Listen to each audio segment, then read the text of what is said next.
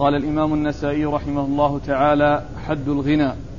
قال أخبرنا أحمد بن سليمان قال حدثنا يحيى بن آدم قال حدثنا سفيان الثوري عن حكيم عن حكيم بن جبير عن محمد بن عبد الرحمن بن يزيد عن أبيه عن عبد الله بن مسعود رضي الله عنه أنه قال قال رسول الله صلى الله عليه وآله وسلم من سأل وله ما يغنيه جاءت خموشا أو كدوحا في وجهه يوم القيامة. قيل يا رسول الله وماذا يغنيه؟ أو ماذا أغناه؟ قال خمسون درهما أو حسابها من الذهب. قال يحيى قال سفيان وسمعت زبيدا يحدث عن محمد بن عبد الرحمن بن يزيد. بسم الله الرحمن الرحيم. الحمد لله رب العالمين وصلى الله وسلم وبارك على عبده ورسوله نبينا محمد وعلى آله وأصحابه أجمعين أما بعد. يقول النسائي رحمه الله حد الغنى. أي المقصود الغنى الذي ليس للإنسان أن يسأل وعنده ذلك المقدار الذي يغنيه ويكفيه. هذا هو المقصود بالغنى. وليس المقصود بالغنى الغنى الذي يقابل آه يقابل الفقر الذي يكون معه المال الذي يزكى وكل إنسان يكون عنده المال الذي يحول عليه الحول ويزكيه الذي هو النصاب فأكثر. ليس هذا هو المقصود هنا لأن الغنى يراد به الغنى الذي يكون معه إخراج الزكاة لكونه غنيا والغنى الذي عنده ما يكفيه فلا يسأل الناس ولا يمد يده للناس لأن عنده ما يكفيه. والذي في الترجمة هنا الغنى الذي ليس للإنسان أن يسأل والغنى الذي فيه حصول الزكاة وهو المقابل للفقير هو الذي جاء في حديث معاذ بن جبل في بعث النبي صلى الله عليه وسلم إياه إلى اليمن. وفيه أخبرهم أن الله افترض عليهم صدقة في أموالهم تؤخذ من أغنيائهم فترد على فقرائهم. فالغني يعني في هذا الحديث هو الذي يخرج الزكاة وعنده مال يزكى ويقابله الفقير الذي هو بخلافه. ولكن الغنى الذي هنا غير الغنى الذي فيه الذي في حديث تؤخذ من أغنيائهم فترد على فقرائهم. لأن ذاك الغنى الغنى الذي يكون معه إخراج الزكاة ووجود مال يزكى والغنى هنا الذي ليس للإنسان أن يسأل وعنده ذلك المقدار الذي يغنيه الذي يغنيه ويكفيه. هذا هو المقصود بالترجمة. وأورد النسائي حديث من؟ عبد الله بن مسعود. وأورد النسائي حديث عبد الله بن مسعود رضي الله تعالى عنه أن النبي صلى الله عليه وسلم قال من سأل نعم. من سأل وله ما يغنيه. من سأل وله ما يغنيه جاء يوم القيامة. جاءت خموشا أو كدوحا في وجهه يوم القيامة. جاءت خموشا أو كدوحا في وجهه يوم القيامة. كدوحا كدوحا. كدوحا لا كدوح بالذات كدوحا نعم. خموشا أو كدوحا في وجهه يوم القيامة. يعني جاءت مسألته. يعني جاءت مسألته على هذه الوصف وعلى هذه الهيئة. يعني خموشا وكدوحا في وجهه والخموش هي التي يكون في الوجه أو تكون في الوجه نتيجة لخمش شيء له إما عود أو حديد أو ما إلى ذلك من الأشياء التي يكون فيها تغيير البشرة بتشققها نتيجة لأشياء تمر عليها تجرحها وتجعلها متغيرة أو كدوحا وهي بمعناها أو للشك يعني هل قال الرسول خموشا أو قال كدوحا وهي بمعنى واحد. قيل يا رسول الله وماذا يغنيه أو ماذا أغناه؟ قال قيل يا رسول الله وماذا يغنيه أو ماذا أغناه؟ لأن الذي جاء في الحديث وله ما يغنيه. فسألوا عن المراد بهذا الغنى الذي يمنعه من السؤال. قالوا وما الذي يغنيه أو ما الذي أغناه؟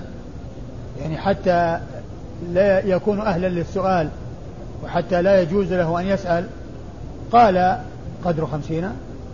قال خمسون درهما أو حسابها من الذهب. قدر خمسون درهما أو حسابها من الذهب. خمسون درهما التي هي أوقية وربع أي ربع وهي ربع النصاب في الزكاة لأن النصاب الفضة مئة درهم والخمسون هي ربعها. يعني من كان عنده ما يعادل ربع النصاب من الفضة أو ما يعادل هذا المقدار من الفضة من الذهب فعنده ما يغنيه وليس له أن يسأل. فعنده ما يغنيه ويكفيه وليس له أن يسأل. الحاصل أن الرسول صلى الله عليه وسلم قال من سأل وله ما يغنيه جاءت أي مسألته خموشا أو كدوحا يوم القيامة وهذا فيه أن الإنسان يؤاخذ ويعاقب أو يجازى يوم القيامة آه، وفقا لما حصل منه وذلك لأنه أراق ماء وجهه وأذهب ماء وجهه في سؤال الناس وهو غير محتاج إلى سؤالهم وغير مضطر إلى ذلك فتأتي يوم القيامة آه، مسألته على هذا الوصف في وجهه. وكان عقابه أن يكون ذلك ظاهرا على وجهه. كما أضاع أو أتلف أو يعني أذهب ماء وجهه في في سؤال الناس وكونه لم يستحي ولم يبالي فإن ذلك الجزاء يكون على وجهه يوم القيامة يكون خموشا أو كدوحا. وعندما ذكر النبي صلى الله عليه وسلم هذا القيد في آه، آه، ذم المسألة وهو أن له ما يغنيه سألوه عن الذي يغنيه والذي يكفيه بحيث لا يكون أهلا للسؤال فقال عليه الصلاة والسلام خمسون درهما أو ما يعادلها من الذهب. أيوة. إسناد. آه ثم ذكر الحاصل أن آه ترجمة أن الحديث مطابق للترجمة من جهة أن النبي صلى الله عليه وسلم بين حد الغناء الذي يمنع المسألة والذي لا تسوق معه المسألة سؤال الناس وهو أن يكون عنده هذا المقدار الذي هو خمسون درهما أو ما يعادلها من الذهب. آه، أما إسناد الحديث فيقول النسائي أخبرنا أحمد بن سليمان. أخبرنا أحمد بن سليمان الرهاوي وهو ثقة حافظ أخرج له النسائي وحده. عن يحيى بن آدم. عن يحيى بن آدم الكوفي وهو ثقة أخرج له أصحاب الكتب الستة. عن سفيان الثوري. عن سفيان الثوري هو سفيان بن سعيد بن مسروق الثوري. ثقة ثبت فقيه. إمام. وصف بأنه أمير المؤمنين في الحديث. وحديثه أخرجه أصحاب الكتب الستة. عن حكيم بن جبير. عن حكيم بن جبير وهو ضعيف أخرج حديثه. أصحاب السنن. أخرج حديثه أصحاب السنن الأربعة. عن محمد بن عبد الرحمن بن يزيد. عن محمد بن عبد الرحمن بن يزيد وهو ثقة وصدوق وهو ثقة. أخرج له البخاري في الأدب المفرد وأصحاب السنن. وهو ثقة أخرج له البخاري في الأدب المفرد وأصحاب السنن الأربعة. عن أبيه. عن أبيه آه عبد الرحمن بن يزيد. عبد الرحمن بن يزيد بن قيس بن عبد الرحمن هو؟ محمد بن عبد الرحمن؟ نعم. أيه. عن أبيه يزيد بن عن أبيه عبد الرحمن بن يزيد النخعي وهو ثقة أخرج له أصحاب الكتب الستة. عن عبد الله بن مسعود. عن عبد الله بن مسعود الهذلي صاحب رسول الله صلى الله عليه وسلم وهو من فقهاء الصحابة وعلمائهم رضي الله تعالى عنه وأرضاه. وحديثه و و وكانت وفاته سنة 32 وحديثه أخرجه أصحاب الكتب الستة. وهو ليس من العبادلة الأربعة المشهورين في أصحاب رسول الله صلى الله عليه وسلم لأنهم في طبقة واحدة من صغار الصحابة عبد الله بن عمر وعبد الله بن عباس وعبد الله بن الزبير وعبد الله بن بن عمرو بن العاص. وأما عبد الله بن مسعود فإنه متقدم عليهم بمدة طويلة وكان متقدم الوفاة. وهؤلاء من صغار الصحابة أدركهم من لم يدرك ابن مسعود وأخذ عنهم من لم يأخذ عن ابن مسعود. فابن مسعود قال بعض أهل العلم أنه أحد العبادلة لكن الصحيح والمشهور أن العبادلة هم في طبقة واحدة وهم من طبقة صغار الصحابة الذين عاشوا بعد ابن مسعود وأدركهم من لم يدرك ابن مسعود. وحديث عبد الله بن مسعود أخرجه أصحاب الكتب الستة. ثم إن النسائي أشار أو ذكر إلى أن سفيان الثوري روى الحديث من طريق أخرى غير هذه الطريقة التي فيها الرجل الضعيف وهي طريق قوية وهي أن سفيان روى الحديث من طريق أخرى عن زبيد اليامي عن محمد بن عبد الرحمن بن يزيد. فعلى هذا فالحديث جاء من طريقين طريق فيها مقدوح ومجروح وطريق فيها ثقة وهو زبيد بن الحارث اليامي وهو ثقة أخرج له أصحاب الكتب الستة. وعلى هذا فوجود الضعيف في الإسناد الأول لا يؤثر شيئا على صحة الحديث لأن الحديث ثابت بالطريقة الثانية التي فيها رواية سفيان عن زبيد بن الحارث اليامي. وزبيد في الإسناد بدل آه عبد الحكيم بدل حكيم بن جبير بدل حكيم بن جبير وهو ثقة أخرج له أصحاب الكتب الستة. قال باب الإلحاف في المسألة. قال أخبرنا الحسين بن حريث. قال أخبرنا سفيان عن عمرو عن وهب بن منبه عن أخيه عن معاوية رضي الله عنه أن رسول الله صلى الله عليه وآله وسلم قال لا تلحفوا في المسألة ولا يسألني أحد منكم شيئا وأنا له كاره فيبارك له فيما أعطيته. ثم أورد النسائي هذا الترجمة وهي الإلحاف في المسألة وهي شدة الطلب والإلحاح في المسألة. هذا هو المقصود بالإلحاح بها. فالرسول صلى الله عليه وسلم أو النسائي أورد حديث معاوية بن أبي سفيان رضي الله تعالى عنه وأرضاه تحت هذه الترجمة وهو أن النبي عليه الصلاة والسلام قال لا تلحفوا في المسألة لا تلحفوا أي لا تطلبوا وتشتدوا في الطلب وتشددوا في الطلب فإنه لا يسألني أحد فأعطيه وأنا كاره فيبارك له فيه. لأن لأن الإنسان قد يشتد عليه في الطلب ويبالغ فيه فيدفع للتخلص من هذا الإلحاح وهذا الإلحاف الذي قد حصل لكن يكون عن غير طيب نفس. عن غير طيب نفس وعدم ارتياح للإخراج. فالرسول صلى الله عليه وسلم نهى عن الإلحاف المسألة وأرشد إلى أن إلى أنه آه، قد يعطي والحالة هذه آه، وهو كاره لهذا الإعطاء لكن بسبب هذا الإلحاف أعطى. فيقول آه، عليه الصلاة والسلام إذا كان الأمر كذلك أو أعطى إنسان وهو كاره مع لإلحافه ولشدته في الطلب فإنه لا يبارك له في ذلك الذي أعطي. لا يبارك له في ذلك الذي أعطي. وإنما يكون الإنسان يسأل عند الضرورة ولا يلحف في المسألة ولا يشتد في المسألة. لا يلحف فيها لا يشتد بها ولا يشدد في الطلب. وإنما يسأل بدون إلحاف وبدون شدة وتضييق على المسؤول. أيوة. إسناد. أيوة. قال أخبرنا الحسين بن حريث. أخبرنا الحسين بن حريث وهو المروزي وهو ثقة أخرج له أصحاب الكتب الستة إلا ابن ماجه. عن سفيان. عن سفيان وهو بن عيينة. سفيان ابن عيينة الهلالي المكي ثقة أخرج له أصحاب الكتب الستة. عن عمرو. عن عمرو بن دينار المكي. وهو ثقة أخرج له أصحاب الكتب الستة. عن وهب بن منبه.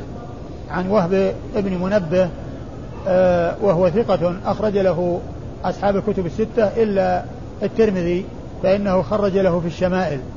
صلى الله عليك. إلا ابن ماجه فإنه أخرج له في التفسير. نعم إلا ابن ماجه فإنه أخرج له في التفسير. إلا ابن ماجه أخرج له أصحاب الكتب الستة.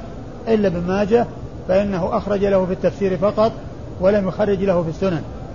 عن أخيه همام بن منبه وهو ثقة أخرج له أصحاب الكتب الستة.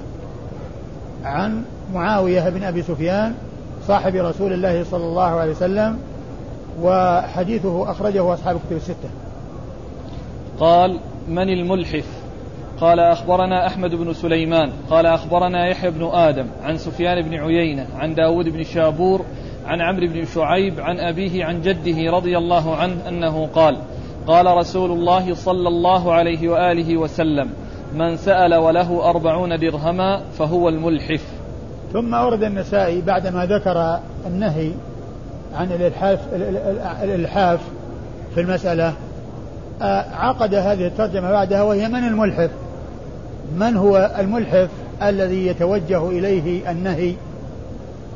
الذي يتوجه إليه النهي. فأورد حديث عمرو بن شعيب عن أبيه عن جده يعني حديث عبد الله بن عمرو بن العاص رضي الله تعالى عنهما أن النبي عليه الصلاة والسلام قال من سأل وعنده أربعون درهما فهو الملحف. من سأل وعنده أربعون درهما فهو الملحف التي هي أقية التي هي أقية وهي خمس وهي خمس نصاب الفضة لأن نصاب الفضة مئة درهم. والأربعون هي خمسها. فمن سأل وعنده هذا المقدار الذي هو أربعون درهما وهو خمس النصاب الذي تجب فيه الزكاة فإنه هو الملحف الذي جاء النهي فيه عن رسول الله صلى الله عليه وسلم عن الإلحاف في المسألة. فلما ذكر النهي عن الإلحاف أتى بهذه الترجمة بعدها لبيان من هو الملحف وهو الذي عنده ما يكفيه أو عنده ما يغنيه عن المسألة وذلك أربعون درهما فأكثر. قال أخبرنا أحمد بن سليمان عن يحيى بن آدم عن سفيان بن عيينة عن داود بن شابور. آه آه الثلاثة الأولون تقدم ذكرهم وهم أحمد بن سليمان الرهاوي ويحيى بن آدم الكوفي وسفيان بن عيينة المكي هؤلاء تقدم ذكرهم عن داود بن شابور وهو ثقة. نعم. أخرج له. البخاري في الأدب المفرد والترمذي والنسائي. أخرج له البخاري في الأدب المفرد والترمذي والنسائي. عن عن عمرو بن شعيب. عن عمرو بن شعيب عن أبيه عن جده. عمرو بن شعيب ابن محمد ابن عبد الله بن عمرو بن العاص. هذا هو عمرو بن شعيب وهو صدوق. أخرج حديثه البخاري في جزء القراءة وأصحاب السنن الأربعة. يروي عن أبيه شعيب ابن محمد. أبيه عن يروي عن أبيه شعيب بن محمد بن عبد الله بن عمرو. وهو أيضا صدوق. أخرج حديث البخاري في جزء في الأدب المفرد وفي جزء القراءة وأصحاب السنن الأربعة. وشعيب بن محمد يروي عن جده عمرو عن جده عبد الله بن عمرو. يروي عن جده عبد الله بن عمرو. والمقصود بالجد هو جد آه، شعيب. وليس جد محمد آه، جد جد عمرو الذي هو جده الأول وإن كان ذاك جده لأن جد أبيه جد له. لكن المقصود أن شعيبا يروي عمرا يروي عن أبيه شعيب وشعيب يروي عن جده عبد الله بن عمرو بن العاص. وعلى هذا فيكون متصلا ولا انقطاع فيه. لأن لأن شعيب بن محمد بن بن عبد الله بن عبد الله بن عمرو ثبت سماعه من جده. ثبت سماعه من جده عبد الله بن عمرو فالحديث متصل ولا انقطاع فيه. وبعض العلماء يقول إن الضمير يرجع إلى آه عمرو فيكون يروي عن أبيه شعيب وشعيب يروي عن, عن أبيه محمد. ومحمد يروي عن رسول الله, صلى الله عليه وسلم فيكون منقطع مرسل. لأن محمدا ما أدرك الرسول صلى الله عليه وسلم. لكن على القول المشهور عن أهل العلم وأن عبد الله بن وأن شعيبا يروي وأن عمرا يروي عن جده يروي عن أبيه شعيب وشعيب يروي عن جده يكون الحديث متصلا لا انقطاع فيه. وقد سبق أن مر بنا قريبا حديث فيه هذا التفصيل وهو أن عمرا روى عن أبيه شعيب وشعيب روى عن جده عبد الله ابن عمرو بن العاص. وعبد الله بن عمرو بن العاص صحابي ابن صحابي وهو أحد العبادلة الأربعة من أصحاب رسول الله صلى الله عليه وسلم الذين آه تقدمت الإشارة إليهم قريبا. قال أخبرنا قتيبة قال حدثنا ابن أبي الرجال عن عمار بن غزية عن عبد الرحمن بن أبي سعيد الخدري عن أبيه رضي الله عنه أنه قال سرحتني أمي إلى رسول الله صلى الله عليه وآله وسلم فأتيته وقعدت فاستقبلني وقال من استغنى أغناه الله عز وجل ومن استعف أعفه الله عز وجل ومن استكفى كفاه الله عز وجل ومن سأل وله قيمة أوقية فقد ألحف فقلت ناقة الياقوتة خير من أوقية فرجعت ولم أسأل. ثم ورد النسائي حديث أبي سعيد الخدري وهو ما وهو دال على ما دل عليه حديث عبد الله بن عمرو بن العاص المتقدم وذلك أن النبي أن أن أبا سعيد الخدري آه، أرسلته أمه إلى رسول الله صلى الله عليه وسلم وكان المقصود من الإرسال هو السؤال كما جاء في آخر الحديث وجاء آه، وجلس فاستقبله الرسول صلى الله عليه وسلم وقال من من استغنى؟ نعم. من استغنى أغناه الله. من استغنى أغناه الله. ومن استعفى أعفه الله. ومن سأل وله وم... و... قبلها ومن استكفى كفاه الله ومن استكفى كفاه الله. ومن ومن سأل وله قيمة أوقية فقد ألحف. ومن سأل وله قيمة أوقية. يعني أوقية أو ما يعني آه، آه، يساويها ومقدارها. فقد ألحف. وهذا فيه بيان الترجمة. هو شاهد الترجمة وهي من الملحف؟ هو الذي يسأل وله قيمة أوقية. يعني مقدار أوقية. أوقية أو ما يعادلها. فقد ألحف. وفيه بيان من هو الملحف وهي الترجمة التي عقدها النسائي. وهو أنه يسأل وله أوقية أو ما يعادلها أو قيمتها والأوقية كما عرفنا هي أربعون درهما. أربعون درهما لأن النصاب خمس أواق. كما سبق المرة في الحديث ليس فيما دون خمس أواق صدقة. ليس فيما دون خمس أواق صدقة. لأن الأوقية أربعين درهم والنصاب مئة درهم. والنصاب مئة درهم. ففيه بيان الشاهد الترجمة وأن من آه، كان كذلك فهو الملحف والجمل الثلاثة التي تقدمت فيها أن الجزاء من جنس العمل. فمن استغنى أغناه الله ومن استعفى عفه الله ومن استكفى كفاه الله. قال فقلت ناقة الياقوتة خير من أوقية. فقلت أي قاله أبو سعيد ناقة الياقوتة اسمها الياقوتة خير من أوقية. لأن الرسول قال عنده قيمة أوقية. فهذا عنده ناقة وهي خير من أوقية فرجع ولم يسأل. فرجع ولم يسأل. وهذا يبين أنه كان ذاهبا للسؤال وأن أمه أرسلته للسؤال ولكنه لما سمع هذا الكلام آآ آه، آآ آه، رجع دون أن يسأل لأن عنده أكثر من من أوقية وهي هذه الناقة. نعم. قال أخبرنا قتيبة. أخبرنا قتيبة هو بن سعيد بن جميل بن طريف البغلاني وبغلان قرية من قرى بلخ وهو ثقة آه وهو ثقة أخرجه أخرج له أصحاب الكتب الستة. عن عن ابن أبي الرجال. عن ابن أبي الرجال وهو عبد الرحمن ابن محمد بن عبد الرحمن آه المشهور أبوه آه بأبي الرجال وعبد الرحمن بن أبي الرجال وأبو الرجال هو محمد بن وهو محمد بن عبد الرحمن الأنصاري مشهور بهذه الكنية التي هي أبو الرجال وهي لقب في الحقيقة وليست كنية ولكنها على صفة الكنية. لأنه لأن له كان أولاد له عدة أولاد يعني رجال يعني آه، فكني فأطلق عليه ذلك فقيل له ابن فقيل له أبو الرجال. وعبد وعبد الرحمن هذا آه، هو ابن أبي الرجال وهو صدوق يخطئ. أخرج حديثه. أصحاب السنن. أخرج حديثه أصحاب السنن الأربعة. عن تكنيته بهذه الكنية أو هذا اللقب لها وجه؟ آه، كما هو معلوم يعني سببه يعني يكون له أولاد. قيل إنهم عشرة أو, أو, أو, أو قريب من ذلك.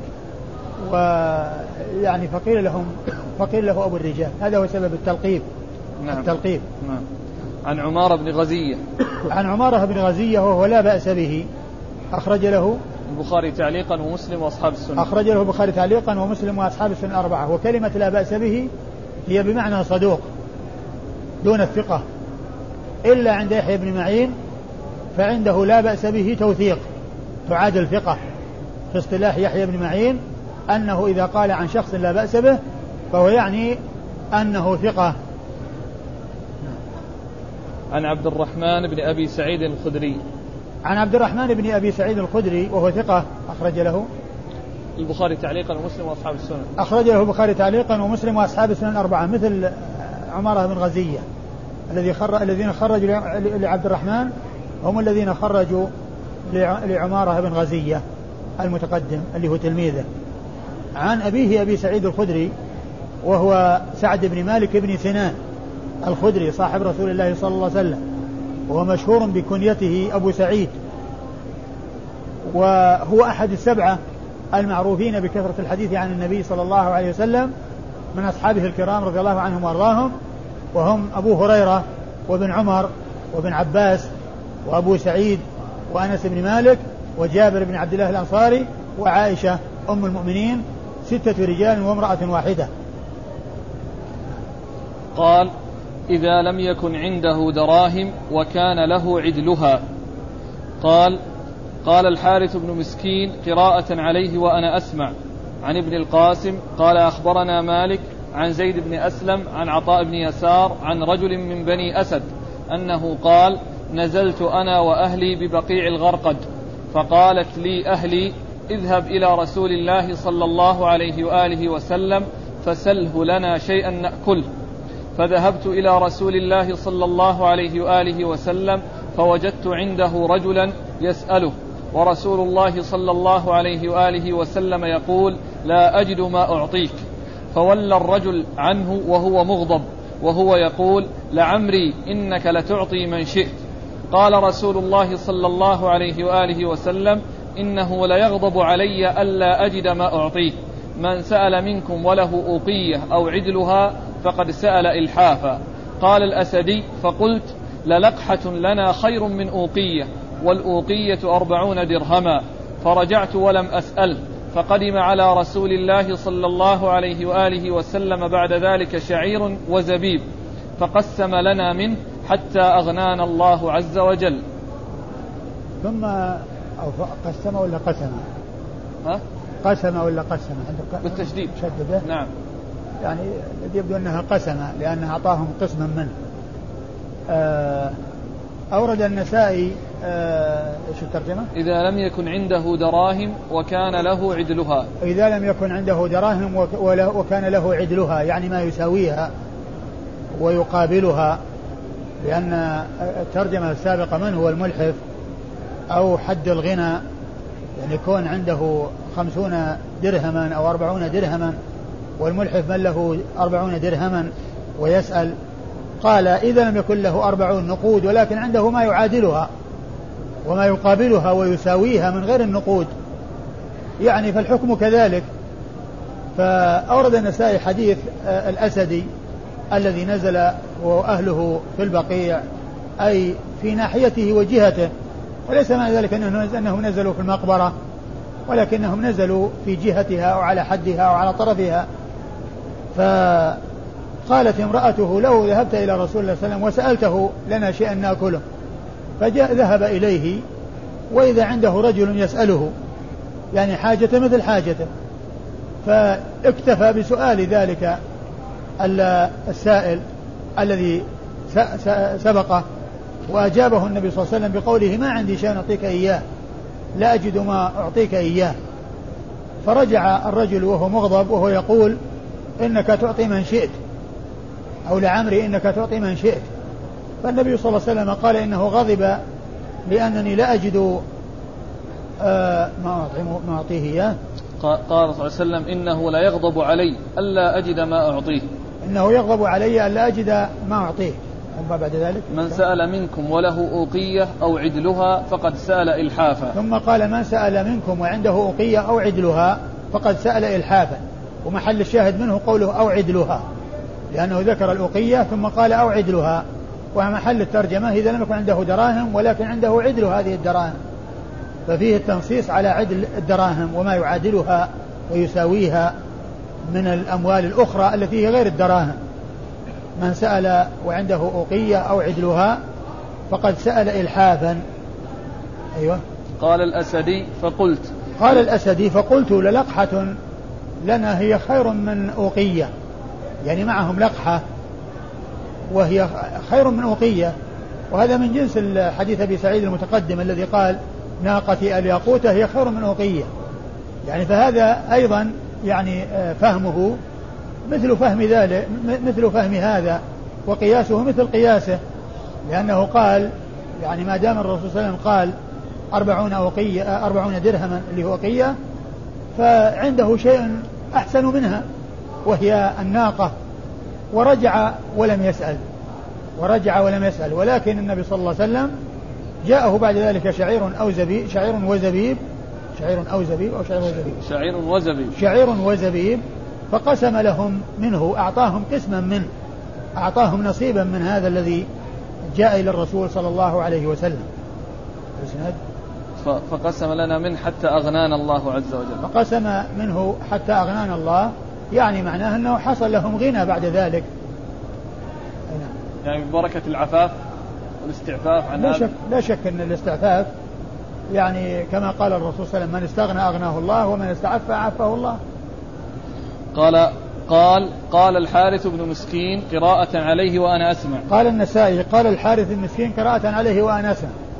وهذه آه، من العبارات التي يعبر بها النسائي في روايته عن شيخ الحارث المسكين وفي بعضها يقول أخبرنا الحارث المسكين أو أخبرنا الحارث المسكين قراءة عليه وأنا أسمع. وفي بعض الأسانيد ما يقول أخبرنا ولكن يقول قال الحارث المسكين قراءة عليه وأنا أسمع. وذلك أن أن النسائي له مع الحارث المسكين حالتان. حالة كان راضيا عنه وكان يأذن له في حضور درسه فكان يسمع وفي هذه الحالة يقول أخبرنا قراءة عليه وأنا أسمع لأنه مأذون له في السماع. والنسائي قصد إخباره وإخبار غيره أو قصد تحمله وتحمل غيره.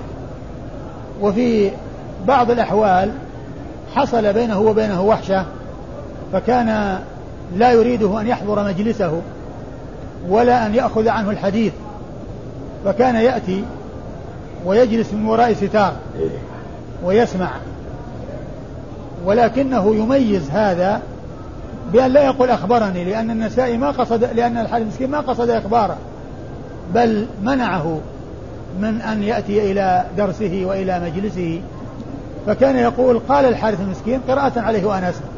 قال يعني يخبر هو قال هذا الكلام وهو يسمع ولم يقل أخبرني لأنه ما قصد إخباره بل لم يرد إخباره بل, بل أراد أن لا يحضر إلى مجلسه فكان يفرق بين ما سمعه في الحالتين التي كان مأذونا له يقول أخبرني الحارث المسكين. والحالة التي كان من وراء الستار ويسمع يقول قال الحارث المسكين. والعلماء اعتبروا هذا يعني الإنسان إذا سمع وإن لم يقصده بالتحديث وإن لم يقصده بالتحديث فإنه ما دام سمعه فيتحمل عنه. ما دام سمعه فإنه يتحمل عنه وإن كان الذي يحدث غيره ليس هو وإن كان الحديث لغيره وليس له فإنه يتحمل عنه. وهي من طرق التحمل ويجوز التحمل بهذه الطريقة. والحارث المسكين هو مصري ثقة أخرج له أبو داود والنسائي. عن ابن القاسم. عن ابن القاسم وهو عبد الرحمن بن القاسم. عبد الرحمن بن القاسم صاحب الإمام مالك وهو ثقة أخرج حديثه البخاري وأبو داود في المراسيل والنسائي. عن مالك وهو ابن أنس إمام دار الهجرة المحدث المشهور الإمام أحد أصحاب المذاهب الأربعة المشهورة من مذاهب أهل السنة. وحديثه أخرجه أصحاب الكتب الستة. عن زيد بن أسلم. عن زيد بن أسلم وهو ثقة أخرج له أصحاب الكتب الستة. عن عطاء بن يسار. عن عطاء بن يسار وهو ثقة أخرج له أصحاب الكتب الستة. عن رجل من بني أسد. عن رجل من بني أسد هو آه، مبهم. ومعلوم أن الشخص المبهم في أصحاب رسول الله صلى الله عليه وسلم هو في حكم المعلوم. المجهول فيهم في حكم المعلوم. فيكفي أن يضاف الشخص إلى صحبة الرسول صلى الله عليه وسلم وأن يجعل من أصحاب الرسول صلى الله عليه وسلم وأن يذكر عنه أنه صحابي ولو كان غير معروف شخص معروف شخصه أو معروف حاله فإنه لا يسأل عن من آه، وصف بأنه صحابي.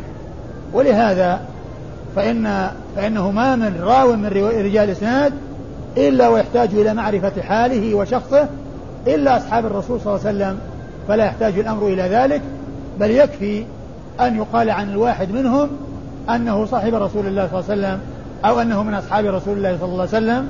يكفيهم ذلك شرفا وفضلا لأنه لأن من عدله الله عز وجل ورسوله صلى الله عليه وسلم لا يحتاج بعد ذلك إلى تعديل المعدلين وتوثيق الموثقين.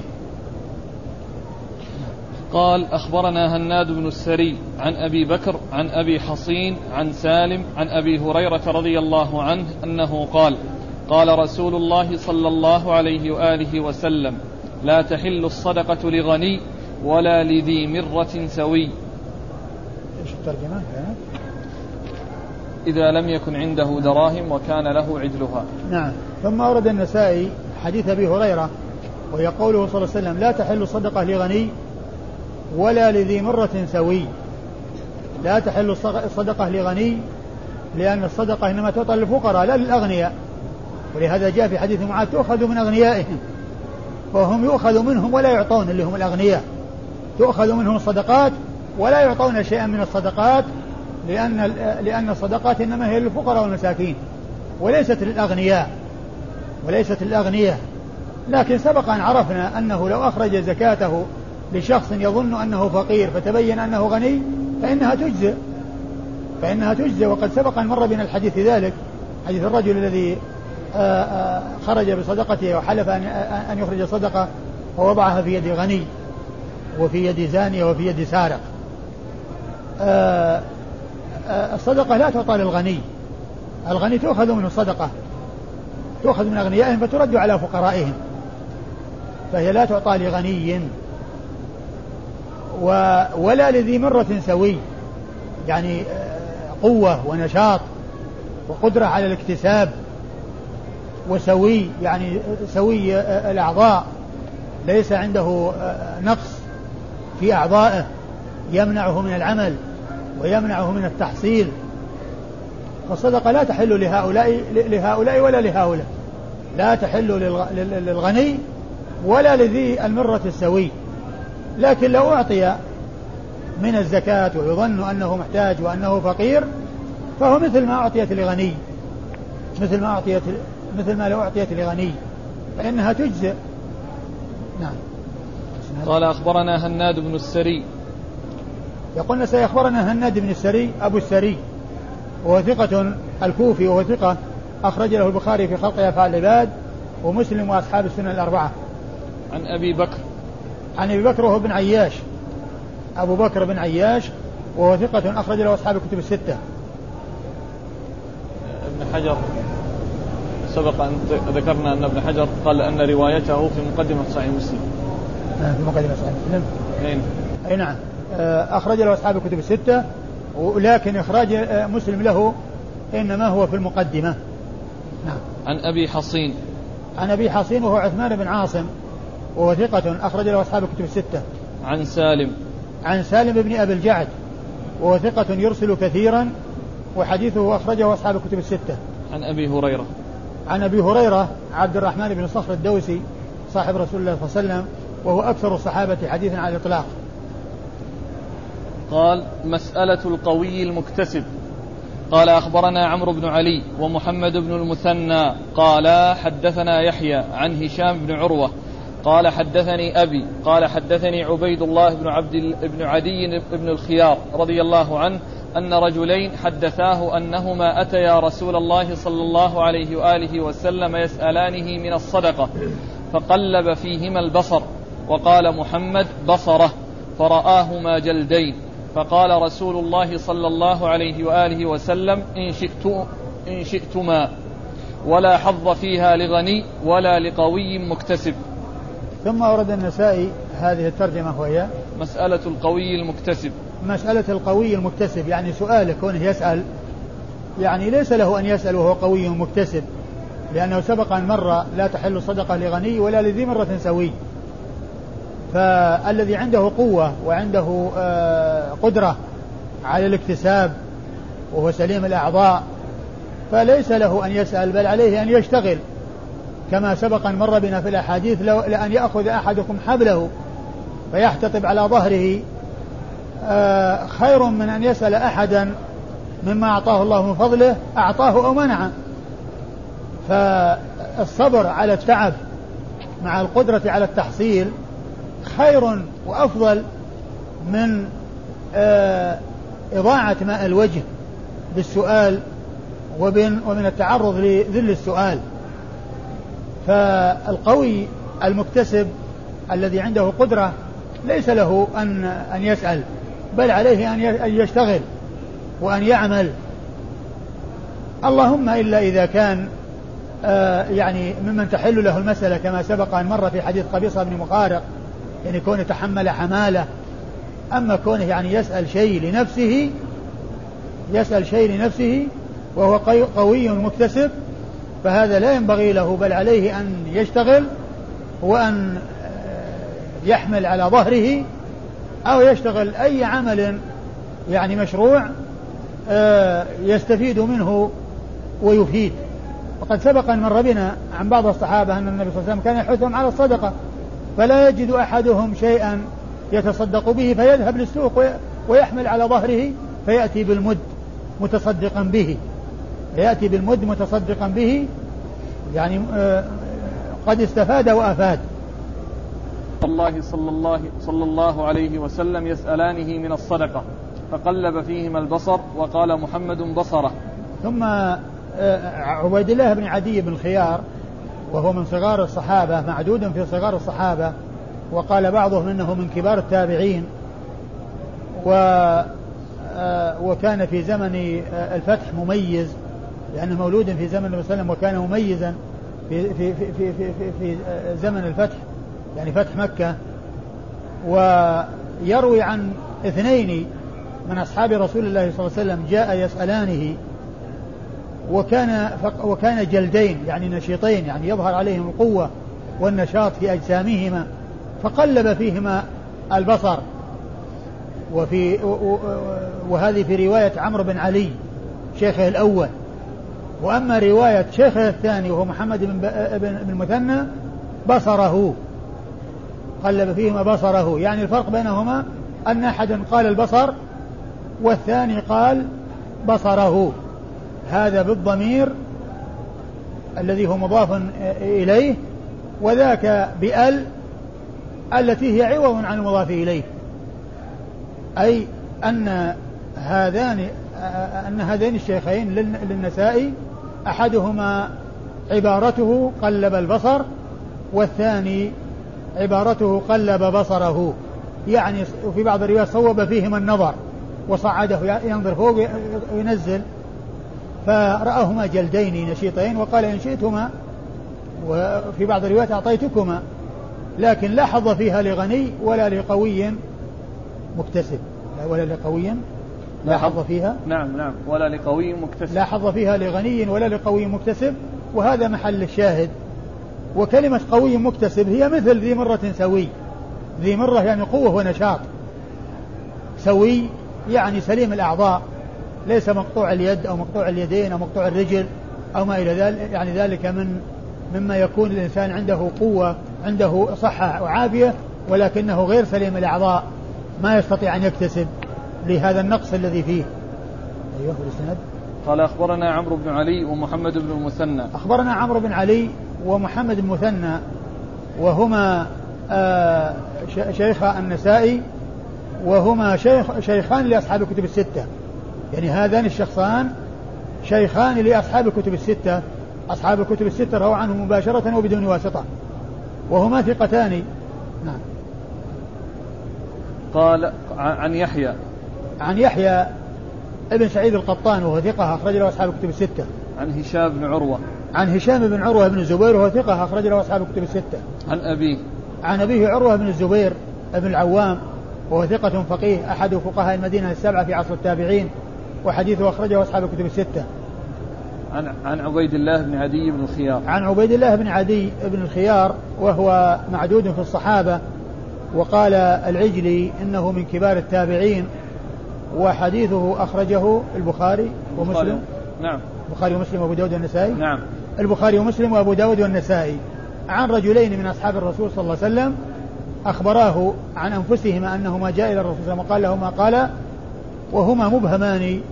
ومن وقد عرفنا في الحديث السابق في حديث الأسدي أن الرجل المبهم من أصحاب الرسول صلى الله عليه وسلم لا يضر إبهامه ولا تضر جهالة الصحابة.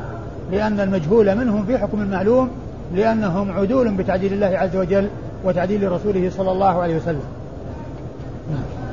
صلى الله عليك في الحديث الرجل من بني أسد الذي نزل في البقيع في كلمة نسأل عنها الآن ولا بعدين؟ إيش؟ في كلمة في الحديث. أي وش هي؟ لعمري. نعم. كلمة لعمري هذه آه كلمة هي ليست قسم ولكن يؤتى بها من الألفاظ المؤكدة. المؤكدة للكلام مثل حقا ولا جرم فإنها ألفاظ مؤكدة وليست من ألفاظ القسم. ولهذا استعملها الرسول صلى الله عليه وسلم في آه، بعض الأحاديث الحديث الذي في قصة الرقية والذي قال آه، آه، كل فلعمري من أكل برقية باطلا فقد أكلت برقية حقا. ويستعملها العلماء كثيرا وهي من الألفاظ المؤكدة وليست من قبيل القسم. وبعض العلماء يقول هي قسم ولكن في الحقيقة هي من الألفاظ المؤكدة للقسم وقائلها ليس مقسما. وإن كان بعض العلماء يقول إنها قسم لكن المشهور أنها ليست بقسم. وللشيخ حماد الأنصاري حفظه الله يعني مقال حول هذه الكلمة وأنها ليست بقسم والمقال منشور في مجلة الجامعة. منشور في مجلة الجامعة بحث حول لعمري وأنها ليست بقسم وأتى بكلام العلماء فيها. قال مسألة الرجل ذا سلطان.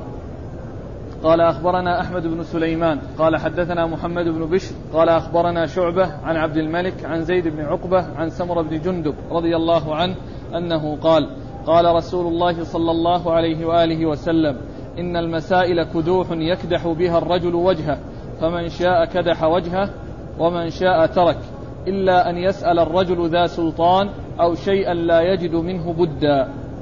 ثم أورد النسائي آه هذه الترجمة وهي سؤال الرجل ذا سلطان أن يسأل الرجل ذا سلطان. يعني أن يسأل سلطانا يعني وليا آه لأمر المسلمين اللي هو السلطان. فكونه يسأله سؤاله ليس كسؤال غيره من الناس. لأن له نصيب في بيت المال وله حق في بيت المال فإذا سأله فإنما يسأل من شيء له فيه مشاركة. ولهذا يعني جاء تمييز السلطان على غيره وأن سؤال السلطان ليس كسؤال غيره ممن يسأل الناس أموالهم لأن هذا له فيه مشاركة وله فيه نصيب. فإذا سأل فإنما يسأل لكون له فيه مشاركة وله نصيب. هذا وجه آه، آه، تخصيص السلطان ب آه، يعني تمييزه بأنه ليس سؤاله كسؤال غيره.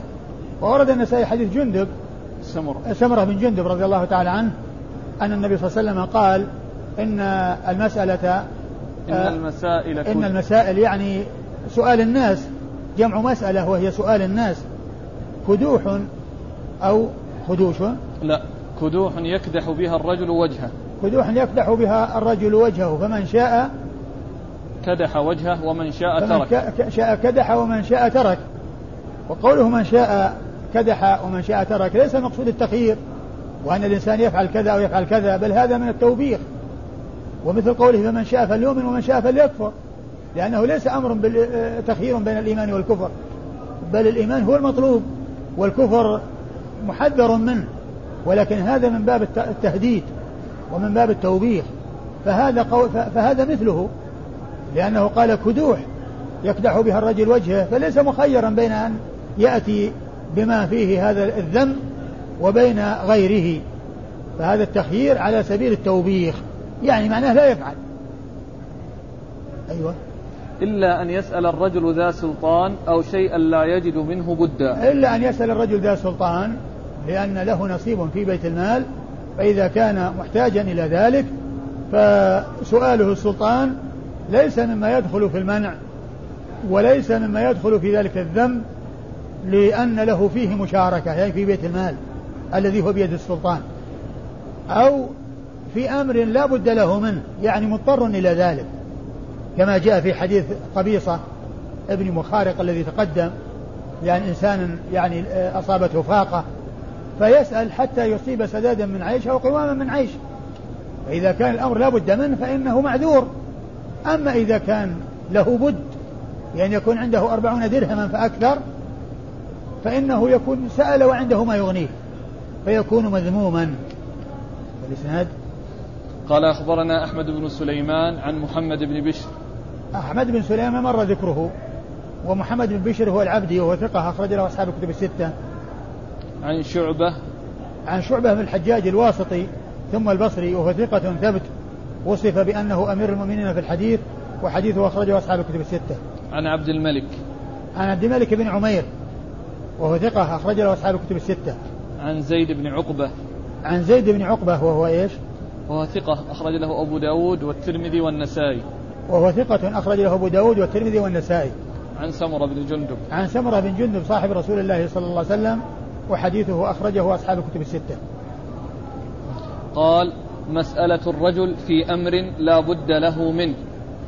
قال أخبرنا محمود بن غيلان. قال حدثنا وكيع. قال حدثنا سفيان عن عبد الملك عن زيد بن عقبة عن سمرة بن جندب رضي الله عنه أنه قال قال رسول الله صلى الله عليه وآله وسلم المسألة كد يكد بها الرجل وجهه إلا أن يسأل الرجل سلطانا أو في أمر لا بد منه.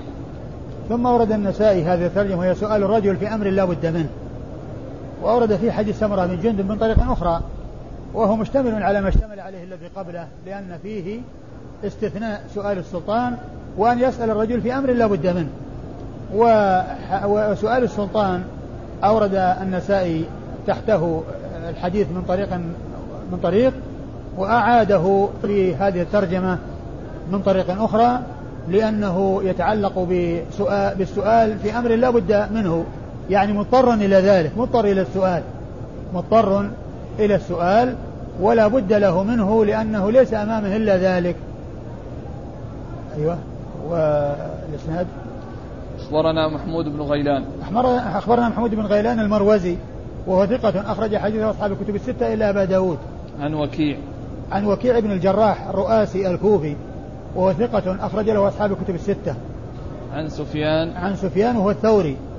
وقد مر ذكره وإذا جاء وكيع يروي عن سفيان وهو غير منسوب فالمراد به الثوري لأن وكيعا مكثر من الرواية عن سفيان الثوري ومقل من الرواية عن سفيان بن عيينة فإذا جاء سفيان مبهم يحمل على من أكثر عنه لا سيما ووكيع وسفيان الثوري من بلد واحد وسفيان بن عيينة من بلد آخر لأن سفيان الثوري ووكيع من الكوفة كوفيان.